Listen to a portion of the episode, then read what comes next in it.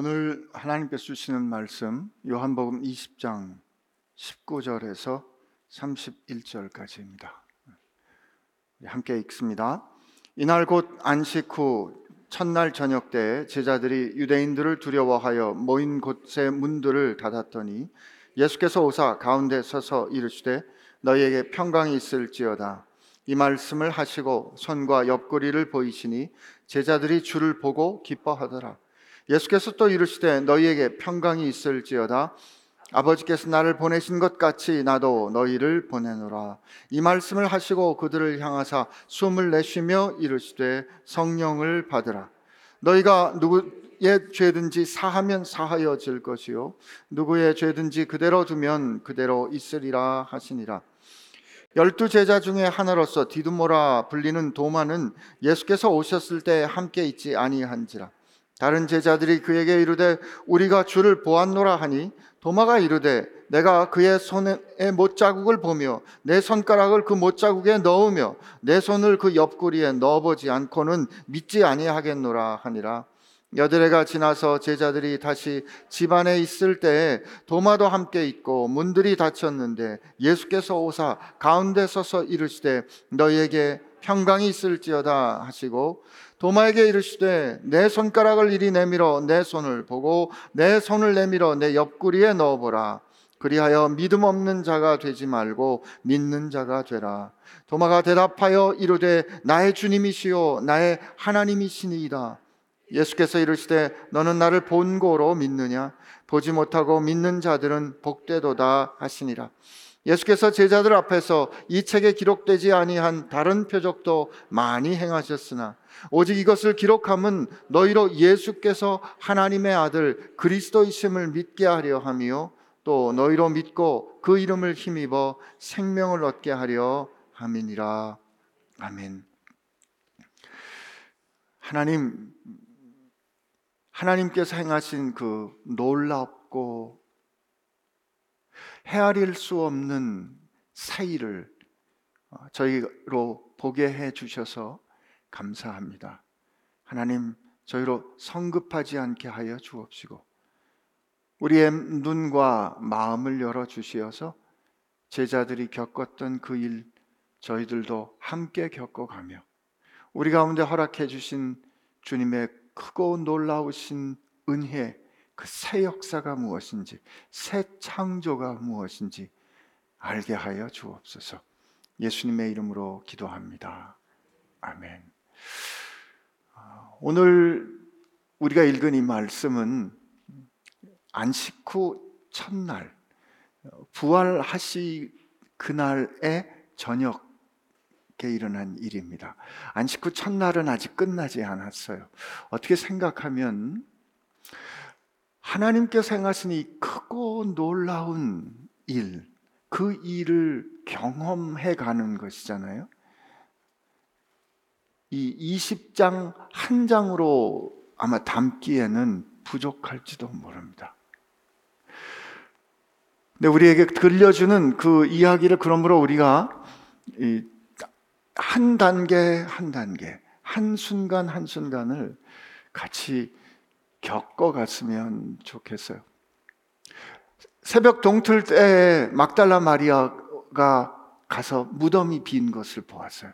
그 무덤에 뭔가 이, 이상한 일이 일어난 것을 보았죠. 그리고 어, 제자들에게서 와서 말하니까 어, 젊은 요한과 베드로가 달려가는데 가서 보니까 무덤이 비어 있는 거예요. 이상하다. 근데 세마포는 흐트러지지 않았어요. 이상한 일이 일어났다. 그 이상한 일이 일어난 무덤이 비었다라는 그것을 제자들이 가서 보고 믿은 거죠.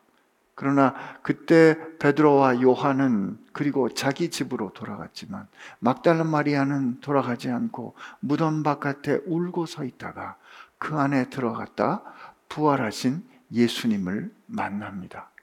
그죠? 그리고 예수님께서 어, 내 형제들에게 가서 이르거라. 그 지난주에 읽었던 게 내가 내 아버지 곧 너희 아버지, 내 하나님 곧 너희 하나님께로 올라간다 하라. 그리고 가서 내가 다시 살아났다. 일으킴을 입었다는 것을 전하라고 말합니다. 그 소식을 가서 제자들에게 전했는데 도대체 이 제자들이 믿을 수가 없었지 않았을까 싶어요. 근데 제자들이 아무튼 그날 저녁 그렇게 하루가 지나가면서 그날 저녁에 어느 집엔가 모여 있고 그 집에 문을 닫아 놓습니다.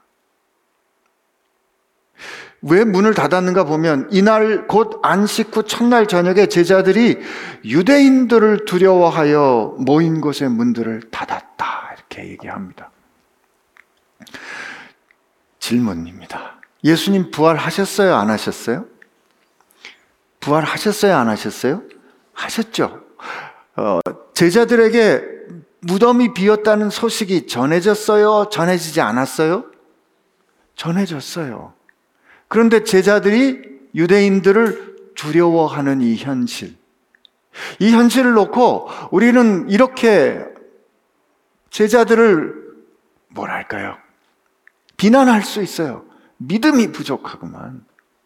주님께서 다시 살아나셨는데 담대하게 나가야지. 어찌 그렇게 숨어서 문을 닫고 있는단 말인가? 믿음이 부족한 사람들이다. 이렇게 말할 수 있어요.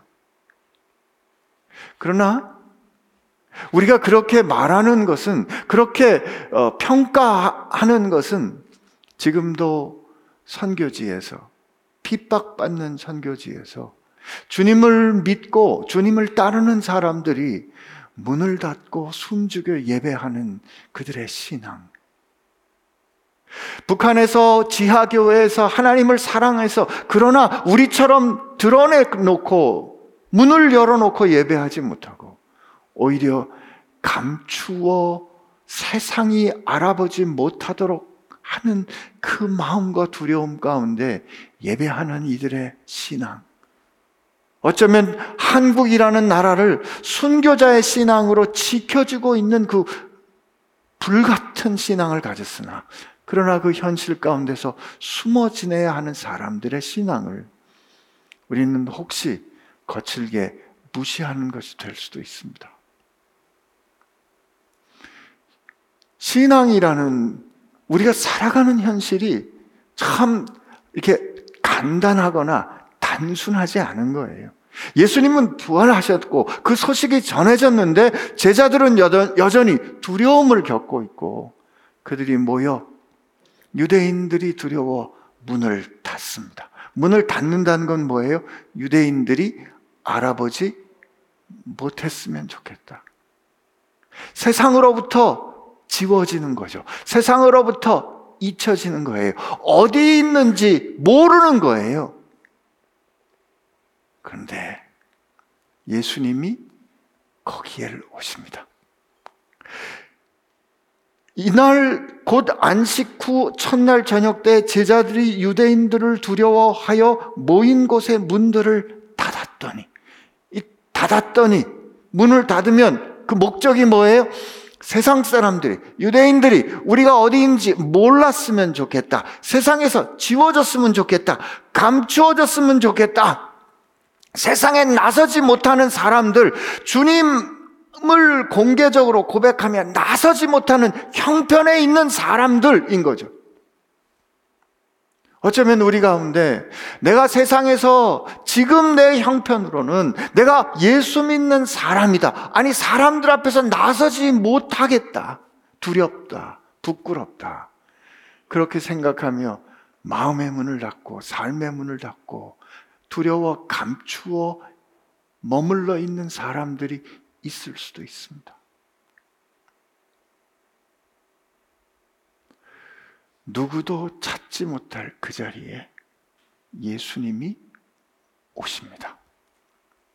제자들이 문을 닫고 숨어 있는 그곳으로 예수께서 오사 그 문을 지나 쑥 그들에게 오셔서 그들 가운데 서신 거예요. 그리고 그들에게 말씀하십니다. 예수께서 오사 가운데 서서 이르시되 너희에게 평강이 있을지어다. 아람어로 히브리어로 말했다면 샬롬. 여러분들의 표정이 이렇게 덤덤한 거 보면 제가 지금 이, 이 말씀을 잘 못 전하는 거예요. 여러분, 언제나 그랬어요. 주님께서, 주님과 우리와의 관계는 언제나 그랬어요. 한 번도 바뀐 적이 없다고요. 주님이 먼저 우리를 사랑하셨습니다. 주님이 먼저 우리에게 오셨어요. 심지어 내가 못 나갑니다. 나는 이제는 못 나갑니다. 라고 두려움 때문에, 부끄러움 때문에, 수치 때문에 문을 닫아 놓은 그 현장, 정리되지 않은 그 현장, 부끄러운 그 현장, 아직도 문제가 여전히 그대로 가고 있는 그 현장, 어떻게 해야 될지 모르겠는 그 현장에 주님께서 오셔서 우리에게 말씀하시는 거예요. 샬롬. 평강이 있을지어다. 이 평강이 있을지어다라는 말씀은 뭘 받는 말씀일까요? 그냥 안녕, 안녕하니 그런 뜻 아닙니다. 지금 예수님께서 부활하셨잖아요. 무슨 뜻이에요? 십자가에서 주님께서 다 이루었다 선언하신 그 일이 그 말씀대로 이루어졌음을 확인하시는 말씀이 평강. 평강이 있을지어다. The way things ought to be. 하나님의 뜻대로 이루어져야 할 그 일이 온전히 성취되었다를 확인하시는 말씀이 너희에게 평강이 있을지어다. 여러분, 우리가 우리 삶의 문제로 인해서 정리되지 않은 그런 상황으로 인해서 그게 내 개인의 문제가 됐든, 가정의 문제가 됐든, 직장이나 사회의 문제가 됐든, 이 세상의 문제가 됐든 간에 그 가운데 주님이 오셔서 샬롬 하실 때 그의 통치로 말미암아 샬롬이 이루어지게 될 줄로 믿습니다. 그 일을 항상 주님은 우리 삶에 주님이 먼저 시작하셨어요. 주님이 못 가는 데는 없다. 심지어 지금 주님 저 못 만납니다 하고 문을 닫아 걸어도 주님은 그 문을 그냥 지나 들어오신다. 숨지 마십시오. 숨어봐야 소용없습니다. 이 말씀을 하시고, 그러니까 제자들이 얼마나 놀랬을까 싶어요. 근데 이 말씀을 하시고, 라고 할 땐 여기 설명이 그렇게 안 돼 있지만, 이 말씀을 하시고, 손과 옆구리를 보이시니, 라고 하는 이 설명은 보면, 제자들이 그렇게 오신 예수님이 누군지 못 알아봤던 것 같아요. 처음에 막달라 마리아도 못 알아봤잖아요. 그죠? 근데 마리아야 이렇게 부르는 그 예수님께서 불러주시는 그 마리아를 부를 때 그 음성을 듣고 라옵니 하고 대답했던 것처럼 그 제자들이 예수님을 못 알아봤는데 그 영광스럽게 되신 예수님이 그의 손과 옆구리를 보여주셨을 때 제자들이 주를 보고 알아보고 기뻐합니다. 이 말씀 제자들이 그러면 손과 옆구리를 보여주셨다 그랬는데 이건 뭘 보여주신 거예요? 왜 모르는 척 하시는 거죠? 예수님의 손과 옆구리에 뭐가 있었다? 창에 찔린 흔적과 못에 박힌 자국이 있었던 거죠.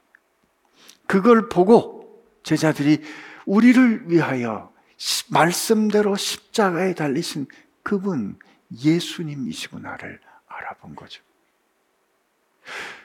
질문 있어요. 예수님이 지금 부활하셨어요? 부활하시기 전이에요. 그러면 예수님이 부활하셨다는 말은 그가 영광을 입으신 몸이에요? 그렇지 않은 거예요. 영광을 입으신 몸이에요. 그 영광을 입으신 몸에 예수님은 그 못에, 그 손에 못 자국과 그 옆구리에 창 자국을 지니신 거죠. 영원토록 존재하시는 그 영광스러운 몸에 예수님은 십자가의 흔적, 증거를 가지기로 하셨습니다. 요한계시록 5장에 보면 천상의 예배를 받는 그 보좌에 보좌와 내 생물과 24장로와 천군과 천사들 그 사이 가운데 있는 어린 양. 그 어린 양이 처음에 누군지 요한이 알아보지 못했어요. 그랬을 때 그가 그 본 장면을 이렇게 설명합니다. 요한계시록 6, 5장 6절에 보면 내가 또 보니 보좌와 내 생물과 장로들 사이에 한 어린 양이 서 있는데 일찍이 죽임을 당한 것 같더라. Then I saw a lamb that looked as if it had been slaughtered. 목베임을 당한 도살할 때 이 목을 베는 그 slaughtered 혹은 slain이라고 번역이 돼요. 어린 양이 영광을 받은 어, 받는 어린 양이 서 있는데 목베임을 당한 상처가 그 어린 양에게 있는 걸 본 거죠. 이것은 제자들이 지금 이 방에서 본 어떤 분을 상징적으로 본 거예요. 예수님, 영화롭게 되신 예수님이 그 손에, 그 옆구리에 못자국과 창자국을 가지신 것을 본 거죠. 영화롭게 되신 그 영광스러우신 예수님의 몸에 있는 이 지월 지우지 않으신 흔적 말이에요. 우리는 살다 보면 예수님이 나를 사랑하시는가? 나는 예수님의 사랑을 받고 있는가? 의심스러울 때가 있어요. 그분이 날 사랑해서가 아니라 내 마음이 강팍해져서 그럴 때가 있다고요. 그때 우리를 향하신 예수님의 사랑이 변하지 않았음을 우리는 그 손의 못자국과 그 옆구리의 창자국을 통해서 확인할 겁니다.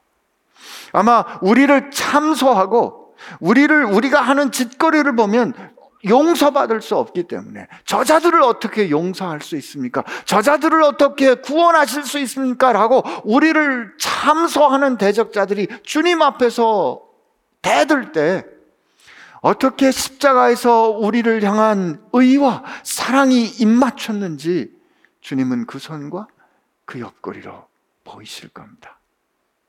여러분을 향한 흔들지 않는 그 사랑의 하나님의 그 놀라운 구원의 증거를 제자들이 보고 주님을 알아보고 기뻐했어요. 그 옆, 그 손의 옆구리를, 손과 옆구리를 보이시니 제자들이 주를 보고 기뻐했어요. 알아본 거예요. 그, 그랬을 때 여기 기록되지 않았을 때, 어, 알았, 않았겠지만, 어, 제자들이 어떻게 했을까요? 주를 향하여 경배하며, 주님, 예수님, 이렇게 말했겠죠. 근데 그때 예수님께서 또 예수께서 이르시되 21절에 또 한 번 말씀하세요. 샬롬, 너희에게 평강이 있을지어다. 요 20장에 샬롬이 세 번 나와요. 히브리 말, 히브리 사람들의 세 번은 완전함, 충만함, 이런 최고의 그런 거죠. 지금 두 번째로 너에게 평강이 있을지어다. 이제 모든 것이 다 이루어졌어. 그리고 하시는 말씀이 20장 21절 어, 또 예수께서 이르시되 너에게 평강이 있을지어다 아버지께서 나를 보내신 것 같이 나도 너희를 보내노라. 요한복음에는 이 무엇 무엇 한 것 같이 아버지께서 나를 보내신 것처럼 나도 너희를 세상에 보내노라. 이것은 요한복음 17장 18절에 어, 예수님께서 기도하실 때 아버지 아버지께서 나를 세상에 보낸 것처럼 나도 저들을 세상에 보내었습니다라고 보고하시고 그리고 지금 파송 하시는 거죠. 내가 아버지가 내 안에 내가 아버지 안에 있는 것처럼 너희들도 우리 안에 그들도 우리 안에 거하게 하여 주옵소서. 내가 그의 계명을 지켜 그의 사랑 안에 거하는 것처럼 너희들도 내 계명을 지켜 내 사랑 안에 거하라. 주님께서는 이 요한복음 전체를 통해서 아버지께서 나를 향하여 하신 일을 내가 너희들을 향하여 한다라는 이런 말씀을 생각을 하셨어요. 이걸 패러다임이라고 그랬죠. 주님은 아버지 하나님을 보내시는 자로 당신을 보내심을 입은 자로 여기셨어요. 그러므로 주님이 세상에 오셔서 사시고 죽으시고 다시 일으킴을 이루시어 그리스도의 사건을 온전히 이루는 이 사건 전체를 보내심을 받은 사건이라고 말할 수 있어요. 그런데 그 일을 완성하신 주님께서 아버지께서 나를 세상에 보낸 것처럼 나도 너희를 세상에 보낸다 라고 말씀하시는 것은 우리로 그 안에서 주님이 아버지의 뜻대로 온전히 순종하며 사시는 그리고 이제 새로운 창조의 첫 열매가 되신 것처럼 우리들로 하여금 제자된 우리들로 하여금 이제 그 주님이 보내신 바 된 것처럼 세상에 나가 전과는 다른 방식의 삶을 다른 존재의 양식을 갖도록 지금 새롭게 출발하시는 거죠. 주님이 제자들을 세상에 보내십니다. 그건 우리도 마찬가지예요. 예외는 없습니다. 그러면서 주님께서 이게 왜 이 보냄을 받는다는 것이 이 존재의 양식이 되는가 하면 주님께서 보여주셨죠. 내가 하늘로부터 내려온 것은 내 뜻을 행하려 하며 아니 아니요 나를 보내신 이의 뜻에 행하려 합니다라고 말씀하시고 아버지께서 보내신 그 것 때문에 세상에 오셔서 존재하셨던 것처럼 이제 우리도 세상을 향하여 보냄을 입은 존재가 되는 거예요. 그래서 우리를 주님께서 그리스도 안에서 새로운 피조물로 새롭게 빚으시는데 그때 예수님께서 이 말씀을 하시고 그들을 향하여 향하사 숨을 내쉬며 이르시되 성령을 받으라. 여러분 한번 어, 상상력을 동원해 보세요. 예수님께서 내가 너희를 세상에 보낸다. 내 뜻을 행하는 자로 세상에 보낸다. 하시고 후 하고 숨을 내쉬는 거죠. 그러면서 성령을 받으라. 성경 통독을 하는 우리들은 이 대목에서 어디가 생각이 나요? 하나님이 흙으로 사람을 지으사 그 코에 생기를 후 불어넣으시니 그가 비로소 살아있는 존재, 살아있는 존재, 하나님과 관계된 존재가 되더라. 주님께서 우리를 그 하나님의 뜻에 따라 사는 새로운 존재로 지금 바야흐로 빚고 계신 거예요. 그러면서 그들에게 너희가 누구들 누구의 권, 이 사명을 주시는데 너희가 누구의 죄든지 사하면 사여질 것이요 누구의 죄든지 그대로 주면 그대로 있으리라. 그들에게 이 권세를 주세요. 그러나 이 말씀 우리 잘 생각해 봐야 하는 것은 죄를 사하는 권세는 오직 누구에게만 있어요?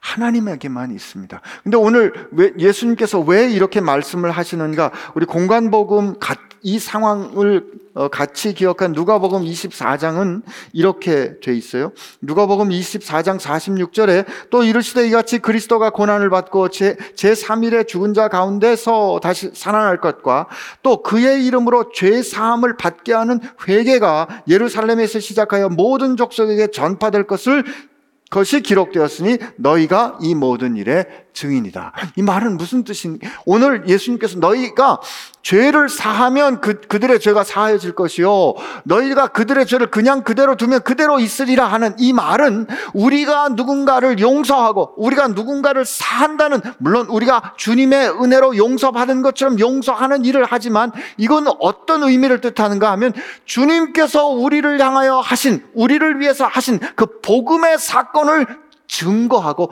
전파한다는 뜻이에요. 그 복음의 사건을 증거하고 전파했을 때 그 복음의 소식을 듣고 죽게 돌아오는 사람들은 하나님의 자녀로서 관계가 회복되기 때문에 그 하나님의 자녀로 관계가 회복되는 것을 주님은 뭐라고 복음서에서 선언하시냐면 내 죄 사함을 받았다. 그러므로 주님은 오늘 세상에 우리를 세상을 향하여 보내시면서 우리로 하나님의 하나님의 백성을 그리스도 안에 새로운 백성으로 창조하시고 그 창조하실 때 성령 하나님이 있어요. 우리가 거듭나는 거예요. 그리고 사도행전 1장 8절에 말씀하신 것처럼 성령이 우리에게 임하시면 우리가 힘을 얻을 것인데 파워를 갖게 되는데 어떤 파워? 주님의 증인이 되는 파워를 갖게 되는 거죠. 주님께서 행하신 이 일을 증언하는 파워를 갖게 되는 겁니다. 이게 이사야 말씀을 보면 이사야 40장에는 이렇게 이 죄사함을 받는 것을 이렇게 선언하고 있어요. 어, 이사야 40장 2절에 너희는 예루살렘의 마음에 닿도록 그것에 그것에 외치라. 그 노역의 때가 끝났고 그 죄악이 사함을 받았느니라. 그의 모든 죄로 말미암아 여호와의 손에서 벌을 배하나 받았느니라 할지니라 하시니라. 이 내 백성을 위로하라 하시면서 그 이스라엘 백성이 하나님의 나라 하나님의 백성으로 회복되는 것을 선언할 때 죄 사함을 받았다라고 말씀하시는 거죠. 그러므로 오늘 예수님께서 부활하셔서 그 첫날 저녁 두려움의 가운데 있는 제자들에게 다시 나타나셔서 그들에게 내가 부활하신 예수 그리스도이신 것을 확인하시고 그들을 세상에 보내시는데 성령으로 말미암아 하나님의 사람으로 예수의 증인으로 새롭게 빚으시며 그들로 주님의 뜻에 따라 세상에서 그의 증인돼요. 그의 증인된다는 말은 무슨 뜻이에요? 주님께서 그리 사셨듯이 주의 뜻에 보내신 이의 뜻에 순종하여 사는 것으로 말미암아 그 순종으로 세상에서 왕노릇하는 하나님의 통치에 참여하여 그것을 보고 듣는 자들로 하여금 하나님의 백성으로 회복되는 역사를 감당하도록 하셨다는 거죠. 이 놀라운 일이 그날 저녁에 일어나는 거죠. 근데 그날 저녁에 해필 도마가 없었습니다. 여기 보니까 열두 제자 중에 하나로서 디두모라 불리는 도마는 예수께서 오셨을 때 함께 있지 아니한지라. 그래서 다른 제자들이 그에게 이르되 우리가 주를 보았어. 주님이 이렇게 말씀하셨어. 그랬더니 도마가 이르되 내가 그의 손의 못자국을 보며 내 손가락을 그 못자국에 넣으며 내 손을 그 옆구리에 넣어보지 않고는 나는 못 믿겠다. 그리고 이제 오늘 이어지는 이 말씀에서 예수님께서 마치 도마를 꾸짖으시는 것 같기 때문에 우리 이 말씀 볼 때 혹시 이렇게 해석하기 쉬워요. 그러므로 여러분은 항상 믿는 사람들이 모일 때 빠지면 안 됩니다. 여러분, 도마는 그때 빠졌다가 주님의 영광을 보지 못했고, 그때 빠졌다가 그가 어려운 끝에 주님께 혼나고 믿게 되지 않았습니까? 여러분, 그러므로 여러분들 항상 믿는데 빠지지 마시고 꼭 모이십시오. 라고 적용할 수도 있습니다. 그러나, 여러분 살다 보면 원하지만 못 갈 때 있잖아요. 누군가 그 좋고 신나는 일이 일어났는데 나도 거기 있었으면 좋았을 텐데 못 가는 일이 있어요, 없어요? 난 많았습니다. 막 보고 신나고 뭐 그때 맛봤던 거, 그때 경험했던 거 너무너무 신나고 감사하다고 얘기하는데 나는 못 본 거예요. 내가 원한 것도 아니었어요. 그때 나는 일하러 갔어야 됐다고요. 그때 하필 우리 예를 들어서 우리 집안에 우리 아이가 아파가지고 병원 데리고 갔어야 됐어요. 못 간 거죠. 가고 싶지만 목구멍이 포도청이고 직장엔 나가야 되고 그러니 못 간 거죠. 그래서 저는 오늘 이 도마를 좀 변명하려고 합니다. 여러분 쉽게 그렇게 얘기하시면 안 돼요. 왜냐하면 우리가 도마 같은 입장에 있을 수 있기 때문에 나는 항상 어, 첫 번째 예수님 만난 사람일 거라고 생각하지 마세요. 우리는 언제나 이런 일 볼 때 항상 우리는 잘한 내가 우등생인 줄 알아요. 아닙니다. 여러분 여러분은 항상 실패하는 쪽에 가깝습니다. 아, 여러분이라 그래서 그게 아니고 저를 포함해서 마찬 우리가 그렇습니다. 근데 도마가 이렇게 얘기를 했어요. 어쩌면 그들도 예수님을 처음에 알아보지 못했다가 예수님께서 손과 옆구리를 보여주시니까 보고 믿었잖아요. 보고 알아봤잖아요. 그러니까 나도 보고 믿겠다는 거예요. 나도 보고 확인하겠다는 거예요. 도마가 이, 이, 저 이렇게 간단한 분 아닙니다. 저 예수님께서 그 나사로 살리시러 가실 때 나사로가 아프다는 소식을 들었는데 왠지 안 올라가셨었어요. 근데 그때 상황이 어땠죠? 유대인들이 예수님을 죽이려 하니까 예수님이 피해 있을 때였거든요. 근데 나사로가 아프다는 소식을 들었는데도 예수님이 안 가셨어요. 그리고 이틀인가 사흘인가 지났는데 나, 예수님께서 이제 유대로 가자 그러시는 거예요. 나사로가 잠들었다. 아 잠들었으면 뭐 깨우는 거겠지. 그게 아니고 나사로가 죽었다. 그러나 우리가 깨우러 가자. 제자들이 처음에 유대로 가자 그러니까 처음에 유, 대인들이 당신을 죽이려 하는데 지금 거기를 가시려고 하십니까? 라고 저이 상황을 얘기합니다. 근데 예수님께서 가자! 그러 말하니까 그때 도마가 뭐라고 얘기하냐면 우리가 주와 함께 죽으러 가자. 이렇게 얘기합니다. 가면 죽는 거 아는데 예수님께서 가자 그러시니까 함께 죽으러 가자. 이렇게 말하는 그때도 이 저 디드모라고 쌍둥이라고 하는 도마가 이렇게 말하는 거죠. 그리고 또 예수님께서 어, 요한복음 13장, 14장 이렇게 넘어가면서 어, 내가 이제 아버지께로 돌아가는데 내가 지금 가는 곳에 너희들은 못 온다 그랬더니 베드로가 왜 못 갑니까? 그랬을 때 예수님께서 14장에 오시면서 내가 지금 가서 너희가 거갈 처소를 예배하러 간다. 이렇게 말씀을 하실 때 예수님께서 자꾸 내가 지금 가는 곳은 너희가 못 온다 그러니까 저 도마가 뭐라고 또 못 참고 물어보냐면 14장 5절에 도마가 이르되 주여 주께서 어디로 가시는지 우리가 알지 못하겠거늘 그 길을 우리가 어떻게 알겠습니까? 라고 말합니다. 도마 확실한 사람이에요. 봐야 믿는 사람이고 만져야 아는 사람이고 확실하게 저 그냥 애매한 건 못 견디는 사람이에요. 지금 제자들이 예수님 봤다 그러는데 난 못 봤잖아요. 그러니까 난 내가 봐야 되겠다는 거예요. 근데 내가 그 손을 직접 보고 내 손가락으로 그 손, 그 못자국 안에 넣어보고 내 손을 그 옆구리 안에 넣어봐야 되겠다라고 얘기한 거가 지금 누구한테 얘기한 거예요? 제자들한테 얘기한 거죠. 기도한 거 아닙니다. 근데 일이 어떻게 되는지 보세요. 여드레가 지났어요. 일주일이 지난 거예요. 일주일이 지나서 제자들이 다시 집안에 있을 때 도마도 그때는 함께 있어요.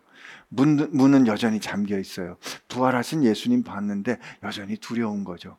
문 닫혀 있는데 또 예수님이 들어오십니다. 또 다시 들어오세요. 그리고 그들에게 또 샬롬을 말씀하세요. 평강이 너에게 있을지어다. 그리고 예수님이 그때 대바람의 도마를 보십니다. 도마를 보시면서 뭐라고 말씀하시냐면 도마야 내 손가락을 이리 내밀어 내 손에 보고 내 손을 내밀어 내 옆구리에 넣어보라.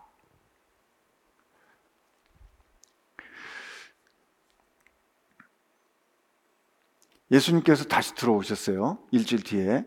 그리고 그들에게 평강이 있을지어다. 먼저 봤던 제자들은 이제 다 알아보는 거죠. 그죠? 다시 만난 거니까. 근데 도마에게 예수님께서 동화를 탁 보시면서 보자마자 내 손가락으로 내 손을, 손을 뭐라고, 내 손가락을 이리 내밀어 내 손을 보고 내 손을 내밀어 내 옆구리 만져보라. 라고 말씀하세요. 제가 좀 전에 여쭤봤죠. 도마가 예수님께 기도했어요? 안 했어요? 안 했죠. 좀 전에 있던 내가 그 손을 보며 내 손가락으로 그 손, 손에 못자국에 넣어보고 옆구리에 내 손을 넣어보겠다. 이거 어떻게 보면 믿음이 없는 사람 같고 왜 하필 손가락으로 그 못자국에 넣어보겠다 그러겠어요? 이거 창작이면 이렇게 할 수가 없어요. 이 도마가 그렇게 말했기 때문에 그런 거잖아요. 그런데 도마가 다른 제자에게 대화했는데 그 자리에 예수님 계셨어요? 안 계셨어요? 안 계셨죠. 그런데 예수님께서 다시 나타나서 도마에게 뭐라 그랬어요? 네 손으로 내 손을 넣어보고 내 옆구리, 내 손으로 내 옆구리에 넣어보라 라고 말씀하세요. 이건 무슨 뜻이에요? 예수님이 그때 도마가 한 말을 들으셨다, 안 들으셨다? 들으셨다. 예수님 눈에 안 보여도 그러므로 우리 말을 듣는다, 안 듣는다? 기도하지 않아도 듣는다, 안 듣는다? 예, 그렇습니다. 시간이 없지만 제가 이 제가 했던 경험 말씀해야 될 것 같아요. 저하고 이 사, 사선을 같이 넘어갔던 심장병 환자가 있었어요. 아주 긴 스토리지만 그분하고 같이 제가 그분을 어, 진단해서 어, 그분하고 같이 지지고 볶고 한 3년 4년을 하다가 그분 심장 수술을 시켜놓고 그리고 제가 어, 우즈베키스탄 선교사로 갔어요. 그리고 이제 한 10년 만에 다시 돌아와서 그 그분하고 지지기 볶는 일 과정 가운데 응급 수술을 하게 된 아, 처음부터 얘기를 해야 이게 스토리가 분명해지는데 아무튼 중간에 심장이 갑자기 나빠지면서 응급 수술을 하게 됐었는데 응급 수술 하러 가기 그 그날 그 밤에 제가 그분에게 가서 내가 당신 위해서 기도해도 되겠냐 그랬더니 그분이 기도하래요. 그래서 이제 하나님 좀 고쳐 주십시오. 굉장히 어려운 수술인데 근데 끝나고 났더니 안 선생 나 죽으면 내일 수술해야 되는 나 죽으면 내 심장 꺼내서 다 쪼개봐 쪼개보고 나 같은 사람 살려줘 당신이 내 병 틈을라 그랬잖아 말을 그렇게 해서 그랬을까요? 그 다음날 아침에 수술방 들어가는데 들어가면서 심장방비가 났어요. 그래서 이 심폐소생술을 하면서 수술을 했는데 수술이 기가 막히게 된 거예요. 그래서 그분이 이제 심장 판막 수술을 하고 심장 근육을 깎아내는 수술을 하고 그리고 살아나서 그리고 저하고 한 1년 정도 더 있다가 제가 선교 갈 때 이제 내가 선교 가야 됩니다. 그랬더니 당신이 나를 그렇게 늘 지켜줬는데 이제 날 버리고 가면 날 누가 지켜줘? 그렇게 묻길래 나하고 얼마나 자주 만나죠? 한 달에 한 번, 한 두 달에 한 번 만나나? 그렇죠. 내가 한 달에 한 번, 두 달에 한 번 당신 보잖아요. 그러나 매일 당신을 떠나지 않는 분께 내가 당신을 맡기겠다. 그렇게 하고 기도하고 저는 떠났었어요.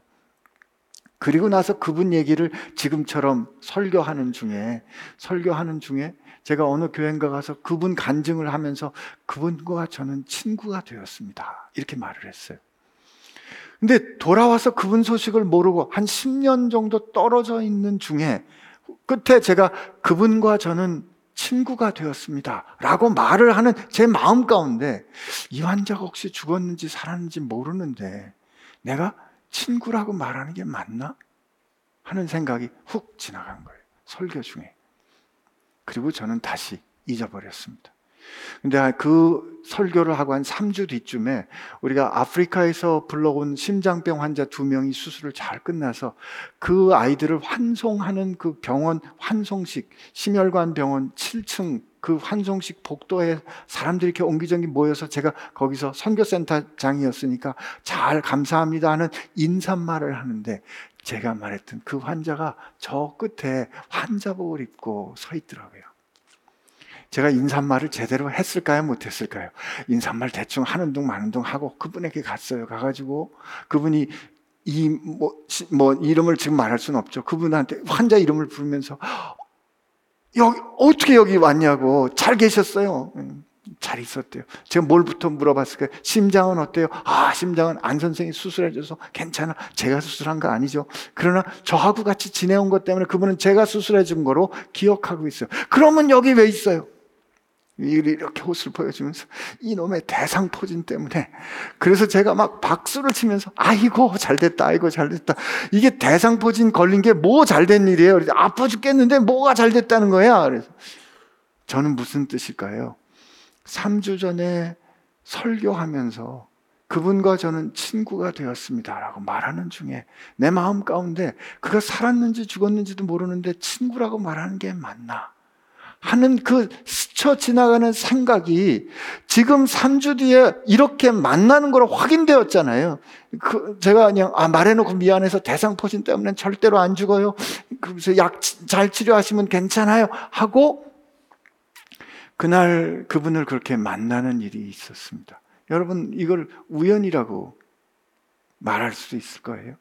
그러나 이걸 우연이라고 말하기에는 그 확률을 믿는 믿음이 하나님이 계셔서 내 마음을 아신다라고 믿는 믿음보다 훨씬 커야 됩니다. 하나님은 우리 마음에 스쳐 지나가는 생각도 들으십니다. 내가 기도하는 상황이 아닐 때에도 내가 기도하는 상황이 아닌 그 상황 가운데 있을 때에도 하나님은 들으신다고요. 도마가 제자에게 너는 봤지만 나는 못 봤어. 난 내 눈으로 보고 내 손으로 만져봐야 믿을 수 있을 것 같아. 그 말을 예수께서 들으신 거죠. 그리고 도마에게 보여주십니다. 그리하여 믿음 없는 자가 되지 말고 믿는 자가 되라. 요 해석이 굉장히 여러 가지로 있는데 저는 이거 그냥 긍정적으로 믿고 싶어요. 너 얼른 만져보고 이젠 믿어. 이젠 믿을 수 있겠어? 이렇게 말씀하시는 것 같아요. 너 이거 못 만져봐서 못 믿겠다 그랬잖아. 자, 보고. 이제 봐. 이제 봐. 이제 믿을 수 있겠어? 근데 오늘 예수님께서 이게 다시 한번 반복해서 이들에게 보여주시는 것은 이건 확인과 같아요. 이 두 번 나누어서 예수님께서 예수님의 그 손과 발에 있는 자취와 제자들이 보고 만졌잖아요. 여러분, 부활한 다음에 우리가 갖게 되는 몸, 은 이렇게 만질 수 있는 어떤 물성이 있어요. physicality가 있다고. 물성이라는 말로밖에 표현할 수가 없어서 그런데 그러나 그 부활하신 몸은 이 세상에 지금 이 폐역한 이 땅의 물리적인 질서를 능히 초월할 수 있는 새로운 질서예요. 그러나 그러나 그 부활은 지금 현재 우리가 살고 있는 우리 몸과 상관이 없는 게 아니라 하나님께서 우리에게 주신 이 몸을 하나님께서 온전히 온전케 하시는 하나님의 영광게 하시는 하나님의 그 창조의 의도가 100% 발현되는 그런 상태로 여러분과 저도 부활하게 될 겁니다. 이거 확인해 준 거예요. 그랬더니 오마가 만졌는지 안 만졌는지 모르겠어요. 그러나 예수님께서 도마가 예수님에 대해서 한 말을 벌써 다 들으신 거, 들은 거잖아요. 들으신 거잖아요. 그러니까 도마가 그냥 대바람에 엎드려 고백하는 거죠. 도마가 대답하여 이르되 나의 주님이시오. 나의 하나님이시니다. 이때 나의 주님이란 말은 이, 이, 저 구약 성경에 야훼를 받는 말이에요. 당신은 정말 우리 민족의 말씀을 통하여 아브라함과 이삭과 우리 선조들을 통하여 하나님께서 약속해 주신 그 하나님, 우리 민족을 구원해 주시는 그 야훼 하나님이시고 그리고 나의 하나님이십니다. 나의라는 고백, 이 흔한 고백이 아닙니다. 나의 주님, 나의 하나님이라는 위대한 신앙 고백이 도마를 향하여 도마를 통하여 터져 나오는 거죠. 어, 요한복음 1장에 태초에 말씀이 계시고 말씀이 하나님과 함께 계셨고 말씀이 하나님이시고 그 말씀이 육신이 되어 우리 가운데 거하시며 그분이 누구예요? 예수님이고 우리가 독생하신 아들의 영광 하나님의 영광을 보았다 그랬잖아요. 그게 시작이었는데 오늘 도마가 그 고백을 하는 거죠. 나의 하나님, 나의 주님. 이거는 어, 주는 그리스도시요 살아계신 하나님의 아들이십니다와 같은 신앙 고백이에요. 그랬더니 예수님께서 뭐라고 말씀하시냐면 예수께서 이르시되 너는 나를 보는 거로 믿느냐 라고 말씀하십니다. 이때 이게 도마를 꾸짖는 말씀 같아요. 근데 너는 이, 렇게 보고 믿는구나. 이때 믿느냐라는 예수님의 말씀 앞에 도마가 뭘 고백을 했어요? 나의 주님, 나의 하나님 이렇게 고백했잖아요. 그러니까 주님 예수님을 향하여 나의 하나님 이렇게 고백한 거예요. 나의 주님, 야외 하나님과 동등하신 나의 주님, 나의 하나님. 그게 뭐예요? 그의 믿음이고 그의 신앙 고백이잖아요. 근데 예수님께서 뭐라고 말씀하시냐면 너는 이제 나를 보고 믿는구나라고 말씀하신 거는 그 도마에 나의 주님, 나의 하나님이라고 고백한 그 고백이 그 신앙이 옳다. 맞는 거야. 라고 확인해 주시는 거예요. 도마를 향하여 꾸지람하는 그, 그 꾸지람의 강조점이 있다기보다는 그래, 네가 보고 믿었다. 근데 그 믿음의 내용이 뭐예요? 예수님은 하나님의 보내심을 입은 자로 우리를 구원하신 구원자이시고 하나님과 동등하신 분이다라는 그 믿음이 옳다는 것을 인정해 주시는 선언인 거죠. 그리고 예수님께서 이어 말씀하시면 보지 못하고 믿는 자들은 복되다. 이 복되다의 선언은 어, 일종의 헌장과 같은 거죠. 근데 이 말씀을 그러면 우리는 어떻게 흔히 해석하냐면 도마는 보고 믿었고 보지 않고 믿는 사람의 믿음이 더 크다. 이렇게 해석하게 되기 쉬워요. 그러나 여러분 구원에 이르는 믿음, 예수 그리스도를 주로 고백하는 믿음은 하나님의 영이 아니고는 스스로 할 수 가질 수 있는 믿음이 아니에요. 우리 중 누구도 우리 스스로의 능력으로 내가 보지 않고도 예수님을 믿겠다 결심한 사람 없어요. 그렇게 경험되는 거지만 그것은 성령 하나님께서 우리 가운데 믿을 수 있도록 믿음을 선물로 주시고 우리로 믿음의 자리로 이끌어 가시기 때문에 믿음을 고백하게 되는 거예요. 그러면 이 말씀은 무슨 뜻일까? 예수님께서 이들과 같이 머물러 계시다가 40일 아, 정도를 이들과 함께 머물러 계시다가 하늘로 승천하신다고요. 승천하신 이후로 예수를 믿는 사람들은 어떻게 믿게 돼요? 그리스도의 사건을 증언하는 사람들의 말, 사람들의 증언을 들어 그들이 믿음에 이르게 된다고요. 여러분과 저처럼 여러분과 제 우리 중에 도마처럼 예수님의 선과 옆구리를 직접 눈으로 본 사람 있어요? 없지요. 우리는 말씀을 들어 믿음에 들게 됐다고요. 예수님께서 승천하신 이후로 믿음에 드는 모든 사람들은 그 말씀의 증언을 듣고 그들이 믿음에 들게 되는 거예요. 그러므로 뭐라고 얘기하는 거예요? 보지 못하고 앞으로 그 증언을 듣고 믿게 되는 사람들은 복되다 하는 이 말씀은 그 방식이 맞다. 우리의 믿음이 우리가 주님 앞에 믿게 되는 그 믿음을 고백하는 것이 주님께서 인정하신 길이다. 이 말씀입니다. 시대의 경륜을 열어가시는 말씀이지 도마의 믿음을 보고 그러니까 이제 여러분들은 믿지 않고 그냥 보지 않아도 그냥 눈에 증거를 보지 않아도 그냥 덮어놓고 믿으십시오 하는 그거를 뜻하는 게 아니라는 거예요. 도마와 그의 사도들은 예수님을 직접 볼 수 있는 시대였어요. 그러나 예수님이 승천하신 이후로 그들은 나아가 예수 그리스도의 사건을 증언했고 그 증언한 것을 듣는 사람들이 믿음에 들었던 거죠. 그래서 베드로전서 베드로 사도가 또 이렇게 말합니다. 베드로전서 1장에 예수를 너희가 보지 못하였으나 승천하신 이후에 믿음을 들어가야 된 사람들을 향하여 예수를 너희가 보지 못하였으나 사랑하는도다. 이제도 보지 못하나 믿고 말할 수 없는 영광스러운 즐거움으로 기뻐하니 믿음의 결국 곧 영혼의 구원을 받음이라. 로마서 10장에는 그러나 그들이 다 복음을 순종하지 아니하였도다. 이사야가 이르되 주여 우리가 전한 것을 누가 믿었나이까 하였으니 그러므로 믿음은 들음에서 나며 들음은 그리스도의 말씀으로 말미암았느니라. 주님께서 사도들이 이렇게 할 수 있도록 보지 않고 들음으로 보지 않고 믿는 이는 복되다. 인정. 너희 믿음 인정. 이렇게 말씀해 주시는 거라고요 그러므로 괜히 도마를 향해서 자꾸 뭐라 그러지 마세요. 네. 우리 도마 선생님 인도 가셔서 순교하셨다고요. 그냥 우리 이렇게 사는 걸로 비교해 보면 도마가 훨씬 낫습니다. 그러므로 도마가 우리가 겪어야 할 일을 대신 겪어준 것이고, 주님은 도마를 통하여 새로운 시대의 경륜이 열렸음을 그렇게 확인해 주시는 거죠. 그래서 30장 아 30절 31절에 예수께서 제자들 앞에서 어, 이 책에 기록되지 아니한 다른 표적도 많이 행하셨으나 오직 이것을 기록하면 이 목적이 나오는데 너희로 우리로 예수께서 하나님의 아들 그리스도이심을 믿게 하려 합니다. 예수는 우리를 구원하시는 구원자이신데 그가 하나님의 아들이시다. 이 말은 무슨 뜻이에요? 예수가 우리를 위하여 구원하신 그리스도라는 말은 예수께서 오셔서 사시고 죽으시고 부활하시고 승천하신 그 모든 사건을 뜻하는 거잖아요.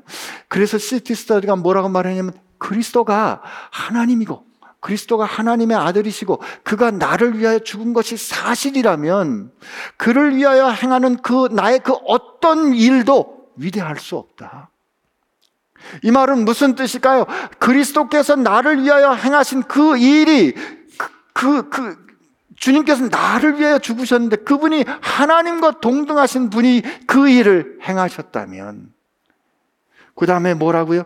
너희로 믿어 그 이름을 힘입어 생명을 얻게 하려 함이라. 이때 너희로 그 믿고는 일어난 일이고 그 이름을 힘입어 생명을 얻는다는 말은 현실이에요. 지금 너희가 그러므로 그 일을 행하신 예수님을 이제 들음으로 너희가 보지 못해도 믿고 그리고 그 이름에 힘입어 산다는 것은 요한복음에 예수님께서 한 아버지의 이름으로 사는 게 뭔지 가르쳐 주셨잖아요. 아버지의 이름으로 산다는 말은 그의 말씀에 따라 살고 그의 말씀에 따라 죽고 그의 말씀에 따라 순종하는 거잖아요. 우리도 그렇게 사는 것이 지금 이 자리에서 하나님께서 우리에게 주신 예수를 통하여 주신 죽음을 이미 이기신 영생을 사는 것이다.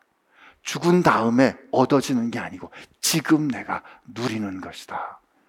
이거를 알도록 하기 위하여 우리에게 요한복음을 주었다는 거죠. 시간이 한 시간만 더 있었으면 좋겠지만 음, 이미 시간이 많이 갔기 때문에 우리 같이 기도하겠습니다. 예.